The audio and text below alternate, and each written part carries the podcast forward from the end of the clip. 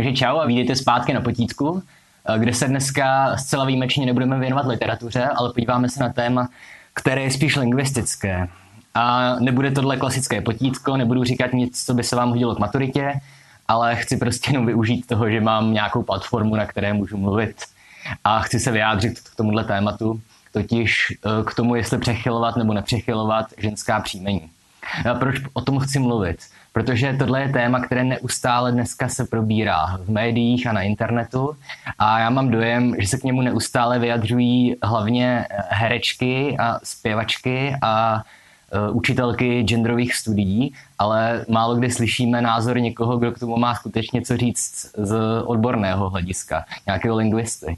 Samozřejmě tyhle informace jsou dostupné na internetu, můžete si najít, co k tomu říkají učitelé bohemistiky nebo třeba lidé z Ústavu pro český jazyk, ale chtěl bych to tak nějak schrnout a také bych se chtěl podívat na tři hlavní argumenty proti přechylování, které nejčastěji slyším a které podle mě neplatí. Jo? Chci vám ukázat, proč ne. Chtěl bych začít s tím, co o přechylování jmén uh, říkají pravidla češtiny. Nebudu citovat, budu to jenom parafrázovat. Takže za prvé jména i cizí jména žen, teda příjmení, přechylujeme. Dáváme koncovku ova, ne vždycky. Co jsou výjimky? Nemusíme přechylovat azijská jména. Jo, protože některá azijská jména se zkrátka tomu přechýlení brání svojí podstatou. Jo, vezmu třeba čínskou tenistku, bývalou tenistku, která se jmenuje Lina a tam to prostě nejde. Už protože v tom méně Lina, Li je příjmení. Takže zkrátka říkat potkal jsem Liovou na je nesmysl. Další výjimka z pravidel o přechylování, a tohle už je důležitější, jsou jména, která už jsou přechýlená v původním jazyce. A tady to je vlastně první bod, ve kterém nesouhlasím s tím, jak s jmény pracují novináři, protože oni přechylují právě tahle jména, která už jsou přechýlena. Takže vezmeme opět tenistku Marii Šarapovou. Jo? Takže ona se jmenuje Šarapová, ale její manžel nebo otec teda v tomhle případě se jmenoval, předpokládám, Šarapov. Takže tam už je to změněné a máme tam tu koncovku A, která je typická pro ženská jména. Takže já můžu úplně v pohodě říct, to je Maria Šarapová, ale vidím Marii, Mariu Šarapovou. Okay. Takže nemusíme říkat Šarapovová, už protože si to hrozně blbě vyslovuje. A další výjimka, jména, která nemusíme přechylovat, jsou pseudonymy, přezdívky, anebo jména značky. Teda myslím jako jména, pomlčka, značka. Jo, takže nemusíme přechylovat třeba českou malířku Toajen. To není její příjmení. Nemůžeme říkat vidím Toajenovou. Pak samozřejmě je to očividné u takových těch skutečně známých men, právě men značek, kde není vůbec pochyb, o kom mluvíme. Jako je Edith Piaf, Lady Gaga, Avril Lavigne. Samozřejmě říkat Avril Lavinovou je nesmysl, nedej bože říkat vidím Lady Gagovou. Samozřejmě tohle nejde. Ale ostatní jména cizí už bychom přechylovat měli o českých nemluvě. A říkal jsem, že k tomuhle tématu se většinou vyslovují buď herečky, zpěvačky nebo nějaké feministky bez jazykového vzdělání, ale abych byl spravedlivý, vzal jsem si anketu Respektu, kde se k tomuhle tématu vyjádřili i vysokoškolské odbornice. Takže budu citovat především jednu dámu, která schrnula všechny ty tři typické argumenty proti přechylování, a totiž i proti přechylování českých men, což je jistá paní jménem Mgr Dagmar Síglová MSED PhD. Nevím, co znamená MSED, ale to je jedno. A tahle dáma vyučuje na katedře jazykové přípravy a interkulturních kompetencí. Opět nevím úplně přesně, co to znamená, ale je to vysokoškolská učitelka, která vyučuje jazyk. Takže tady už hovoří někdo, kdo by měl aspoň mít nějaké validní argumenty. Takže budeme citovat vlastně všechno, co ona v té anketě říká. Takže cituji. E, jsem zcela proti přechylování jak u cizinek, tak u Češek. U cizinek si řídím pasem. Pokud se žena jmenuje Sherman, Hornberger či Mango, tak si jednoduše nejmenuje Shermanová, Hermberová či Mangová. I pro ní samu je to matoucí. Nikdo nemá právo s jejím jménem jakkoliv manipulovat. Um, takže vezmeme si to po pořádku. A tady uvedu aspoň nějaké zajímavé lingvistické informace, které by se vám měly hodit i při studiu. Ještě za první republiky, v době existence slavného plku, to byl Pražský lingvistický kroužek, tak profesor Skalička rozdělil jazyky světové na čtyři, respektive pět takzvaných typů. Je to typologie, takže žádný jazyk neodpovídá přesně jednomu typu, ale různé jazyky se různým typům blíží. A čeština se nejvíc blíží takzvaně flektivnímu typu. To znamená, že v češtině e, vlastně vyjadřujeme gramatické kategorie pomocí koncovek, pomocí toho, jak slova končí. Jo, a tohle má výhody, protože my třeba díky tomu máme relativně volný slovosled. Třeba angličtina, která je minimálně flektivní, že v angličtině sice existuje tuším akuzativ, ale skoro se neuplatňuje a měníme třetí osobu singuláru u sloves, dobře, ale substantiva, podstatná jména se nemění. Ale zase angličtina má velice pevný slovosled. Je takzvaně gramatikalizovaný ten slovosled. Slovosled má gramatický význam. Takže pokud, opět zůstanu u tenisu, omlouvám se, pokud v angličtině řeknu Bartoli beat it Lisicky, tak vím, že Marion Bartoli porazila Sabine Lisicky. Ale pokud v češtině řeknu Bartoli porazila Lisicky, tak nevím, kdo koho porazil. Protože my můžeme obrátit subjekt a objekt, jo? nebo hm, podmět a předmět, abych použil českou terminologii. Takže já buď můžu říct, pokud přechýlím, tak řeknu Bartoliová porazila Lisickou. Jo? Takže Bartoliová je očividně nominativ, první pád, a Lisická je akuzativ, čtvrtý pád. Takže vím, že subjekt je Bartoliová, objekt je Lisickou. Takže vím, kdo koho ovlivnil, kdo koho porazil. A tohle je důležité. Jo? Prostě tohle je charakter jazyka. A proti tomu bychom neměli bojovat. Jo? Tím se dostávám ke druhému argumentu, což je sice strašné kliše, ale je to prostě pravda. Totiž, že jazyk je de facto živý organismus. Jo, on se sám vyvíjí. A jazyku a jeho vývoji je úplně jedno, co říká politika, co říkají social justice warriors, nebo co prostě říkají genderová studia. Víte, občas se stane, že do jazyku zasahuje někdo z vrchu, ale v 90% případů je to špatně. Jo, protože nutit lidi, aby mluvili jinak, než jak oni přirozeně mluví, je zkrátka projev nějakého totalitarismu, nějaké nesvobody. A proto zkrátka tady v 50. letech se najednou oficiálně mělo přestat říkat dobrý den, pane Jerso, ale mělo se tykat a říkat soudruhu. Ale samozřejmě se to neuchytilo, protože nikomu nemůžete nutit to, jak má mluvit. Jo, ten jazyk sám si najde cestu, jazyk se vyvíjí sám. Opět, chcete-li tedy odborný termín, tak je to imanentní vývoj. Jsou případy, kdy tohle neplatí. Jo, kdy zkrátka jde pochopit, že jsou věci, které bychom neměli říkat.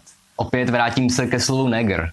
Slovo neger má prostě historicky strašně špatné konotace, spojené s otroctvím a s těmi všemi věcmi, za které se dneska západní civilizace stydí. A tak je v pořádku neříkat černým lidem negři. A tohle jde vlastně proti duchu jazyka, protože pro nás v běžné mluvě by bylo daleko jednodušší říct negr, než říct to dlouhé slovo Afro-American. Ale zkrátka tady se to dá pochopit.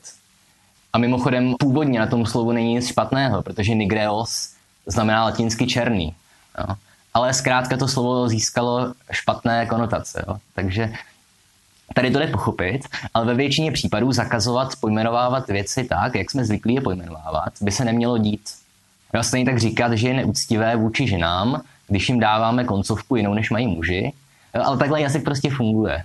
No a navíc všimněte si, že zkrátka pokud my přebíráme slova z cizích jazyků, tak je naprosto samozřejmé, že je přizpůsobujeme češtině, české struktuře jazykové, jo, české morfologii a české výslovnosti.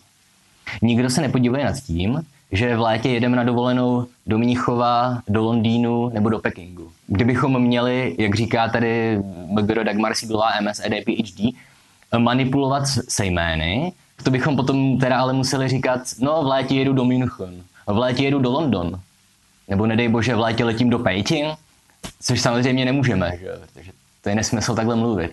A s, s ženskými příjmeními, to je to samé. Jo? My zkrátka nemůžeme ignorovat gramatiku našeho jazyka. A navíc čeština není jediný jazyk, který tohle dělá. Jo? Úplně stejně v čínštině, ač já se jmenuji David, tak tady mi říkají Ta Wei. Protože za prvé čínština nemá naše české znělé D, takže říkají ta. A čínština ani nezná uh, labiodentální V a nezná ani slabiku vid. Takže zkrátka čínština nedokáže mě pojmenovat mým pravým jménem. Uráží mě to? Jasně, že ne. Jsem docela rád, že zkrátka vidím, jak je jazyk rozmanitý a pomáhá mi to pochopit strukturu čínštiny. Takže nevidím důvod, proč by zkrátka mělo Angelu Merkelovou urazit, že ji neříkáme striktně tak, jak se jmenuje, ale že použijeme gramatickou, jo, nikoliv významovou koncovku. U tohohle, eh, hlavně u přechylování cizích jmen, já na to nemám nějak vyhraněný názor, protože ten jazyk to unese. Pokud řeknu, vezmeme si dvě političky pro změnu, takže máme Angelu Merkel a Theresa May, že? Anglická premiérka a německá kancléřka. Dvě asi nejmocnější teďka političky v Evropě. A pokud řeknu, bez přechýlení, Merkel navštívila May, opět nevím, kdo koho navštívil.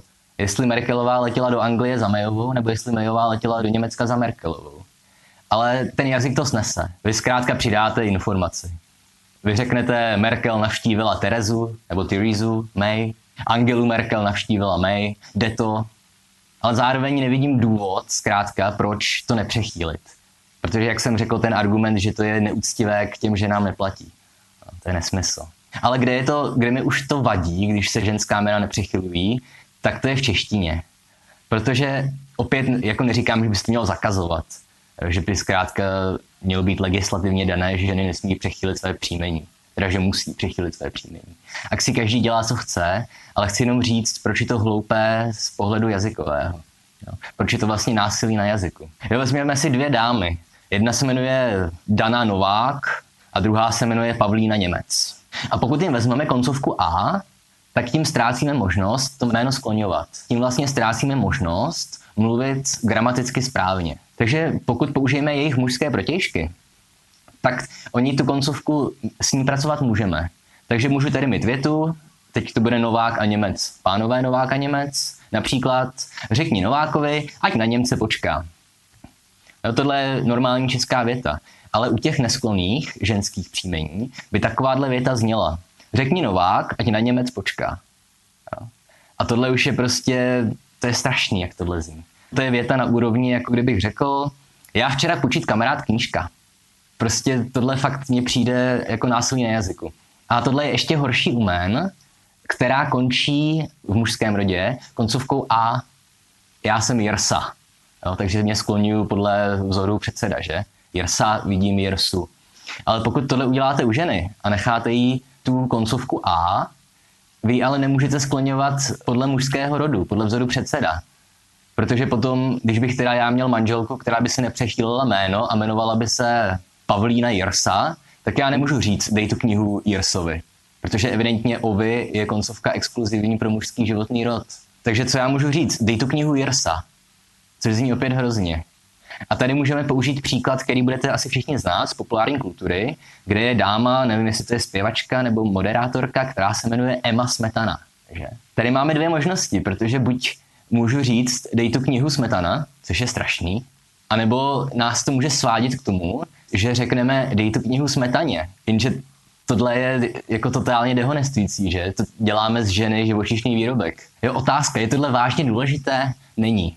Je to víceméně marginální problém. Taky chci říct, že jsou důvody, kdy to naprosto chápu. Jsou důvody, například právě tady o té Emině Smetana, Smetaně, jsem si dočetl, že ona se narodila ve Francii. Takže chápu, že pokud se narodila v cizině, tak její rodiče nechtěli to komplikovat a dávat jí jiné jméno, než mají oni sami, než má její otec. V pořádku. Zdravím Dana, který to teďka stříhá. Jeho manželka je Finka a taky si nechala jenom mužskou variantu jména ze Zula. Ale opět, ona proto měla důvod, pokud si pamatuju správně, tak ona je z Finska a říkala, že ve Finsku ta koncovka ova má nepěkné konotace s Ruskem. Jo, takže tady opět to je pochopitelné. Ale když už tohle chce někdo udělat, ať proto má racionální důvod. Ať nepoužívá ty argumenty, které teďka ještě budu znova citovat od MGR Dagmar Sieglové MSED PhD. Jo, protože ty argumenty jsou zavádějící.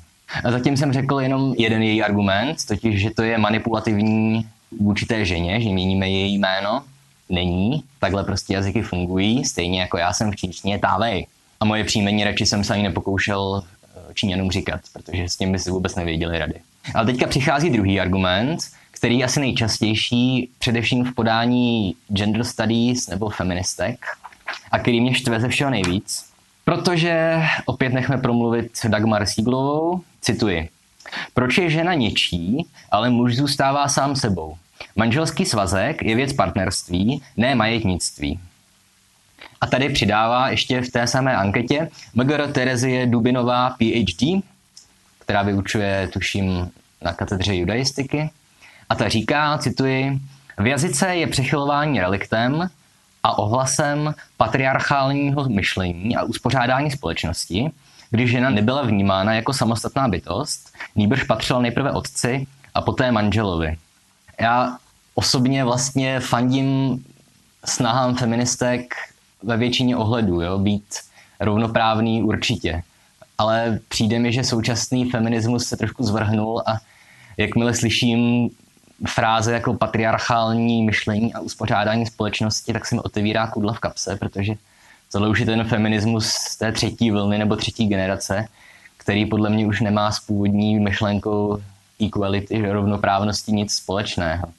Za prvé, i kdyby, i kdyby to tak bylo, že to vyjadřuje majetnictví, tak jména ztrácí svůj význam s postupem času. Tohle věděl už v 19. století slavný filozof John Stuart Mill, který vlastně uvádí na příkladu města, které se jmenuje Dartmouth, že teda tak bylo pojmenované proto, že Dart je jméno řeky, na které leželo, a Mouth jako ústí, takže ústí té řeky.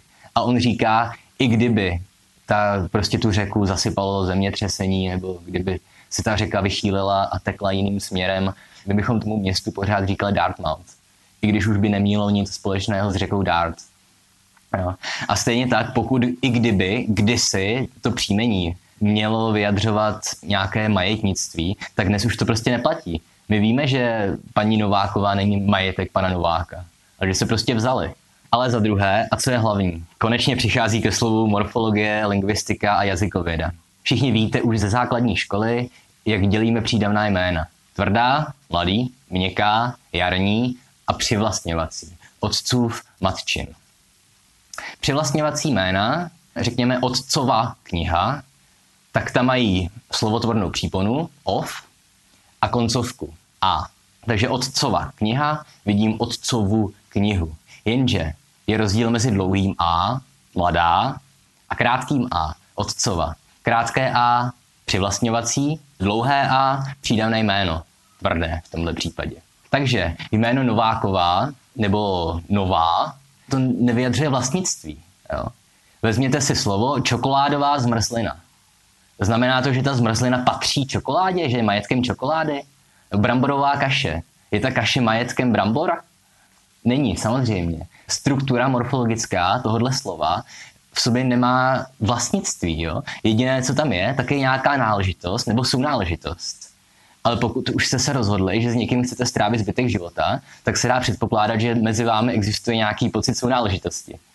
Jo? Takže argument, že to je nějaký majetnictví a takovéhle věci, opět je falešný.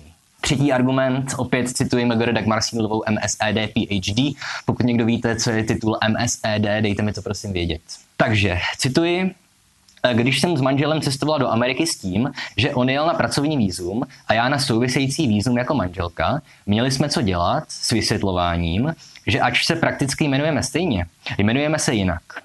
Ještě hůře se vysvětlovalo, že děti, dcera a kluk, jakoby nebyly naše společné, ale každý z nás směl své jedno vlastní. Ehm, tenhle argument slyším pořád. A začíná mi dojem, že to je spíš nějaká městská legenda, než že by se tohle skutečně dělo. Protože našel jsem si to všechno. Čtyři nejčastější země, kam potřebujete výzum, kam z Česka cestujeme, jsou Kanada, Spojené státy, Austrálie a Čína. Do Číny a do Austrálie, tam ani nemusíte být manžel, nebo manželka teda, toho člověka, který má pracovní výzum, aby vás tam pustili na to partnerské výzum. Stačí, když doložíte, že jste partneři. Takže do Číny nebo do Austrálie úplně klidně můžete jet ze svojí přítelkyní. A není to problém. Amerika je v tomhle striktnější. Všichni víme, že Amerika je trošku prudérní. Tam vám uznají partnerské výzum skutečně jenom pokud jste manželka toho člověka, který tam letí. Nebo manžel samozřejmě, teďka mluvím diskriminačně. Takže ano, musíte být oficiálně sezdaní, ale ona říká, že měli problémy s vysvětlováním. Když tohle výzum zařizujete, tak ho zařizujete na americké ambasádě v Praze. A tam pracují lidi, kteří samozřejmě vědí, jak tohle funguje. A když už teda jste v Americe, tak máte tohle potvrzené dokumentem, na kterém je 70 razítek, museli jste oběhat 80 různých institucí a ten dokument je prostě platný a říká, že vy jste manželé. Takže i kdyby se náhodou našel důležitý blbec, úředník v Americe, který by měl potřebu kvůli tomuhle nějak prudit, tak za prvé mu ukážete dokumenty, na kterých je jasně napsané, že jste manželé. Pokud by byl zvídavý, tak mu můžete vysvětlit, že no tak v češtině to je jako v angličtině, když máte různé koncovky pro prince a princeznu, nebo pro herce a pro herečku, že? Máte prince a princess a actor and actress, tak v češtině nám to taky takhle funguje i u vlastních men. Hotovo. A i kdyby tohle skutečně byl problém, tak je to takový problém, že průměrný člověk řešením tohle problému stráví za celý svůj život tak jako 10 minut. Pokud hodně moc cestuje a má hodně hrozně velkou smůlu na aktivní úředníky, tak třeba půl hodiny. Je tohle argument? Podle mě ne. Takže všechny tři argumenty, neúcta k nositeli jména, přivlastňování nebo problémy s byrokracií, jsou falešné. Pravidlo číslo jedna je, pokud někdo si chce nechat nepřechylenou variantu jména a má k tomu nějaký důvod, v pohodě. Jazyk to unese. Ale pokud jsou důvody nějak jako pozerské, nebo že se tím snažíte vyjadřovat nějaký feministický přístup, tak je to podle mě strašně hloupé. Opět říkám, je to násilí na jazyku. Tohle by se dít nemělo. A co se týče přechylování ženských jmen, tak myslím, že rada číslo jedna by byla dělejte to s rozumem. Pokud tu větu řeknete bez přechýlení a je jasné, co tím chcete říct, tak je to úplně jedno. Ale pokud tím vytváříte nějaký zmatek, tak myslím, že není takový problém zkrátka vyslovit tu koncovku ová v odpovídající párové variantě a nic vás to nestojí a ujišťuju vás, že tím nikoho neurazíte. Na závěr řeknu historku z literárního dění, kdy do Prahy ve 20. letech přijel eh, futuristický italský básník Marinetti a Karel Tajge vzpomíná na to, jak se Marinetti mu líbilo, že slyší své jméno v mnoha různých variantách že jednou vidí Marinetyho, chci si povídat s Marinetem a tak dále. Takže tak. E, opět hádám, že jsem o tom mluvil déle, než by bylo potřeba, ale chtěl jsem vysvětlit aspoň nějaké základní argumenty, které se tohle týkají. A vysvětlit je ne z hlediska dojmologického, ale z hlediska aspoň trošku odborného.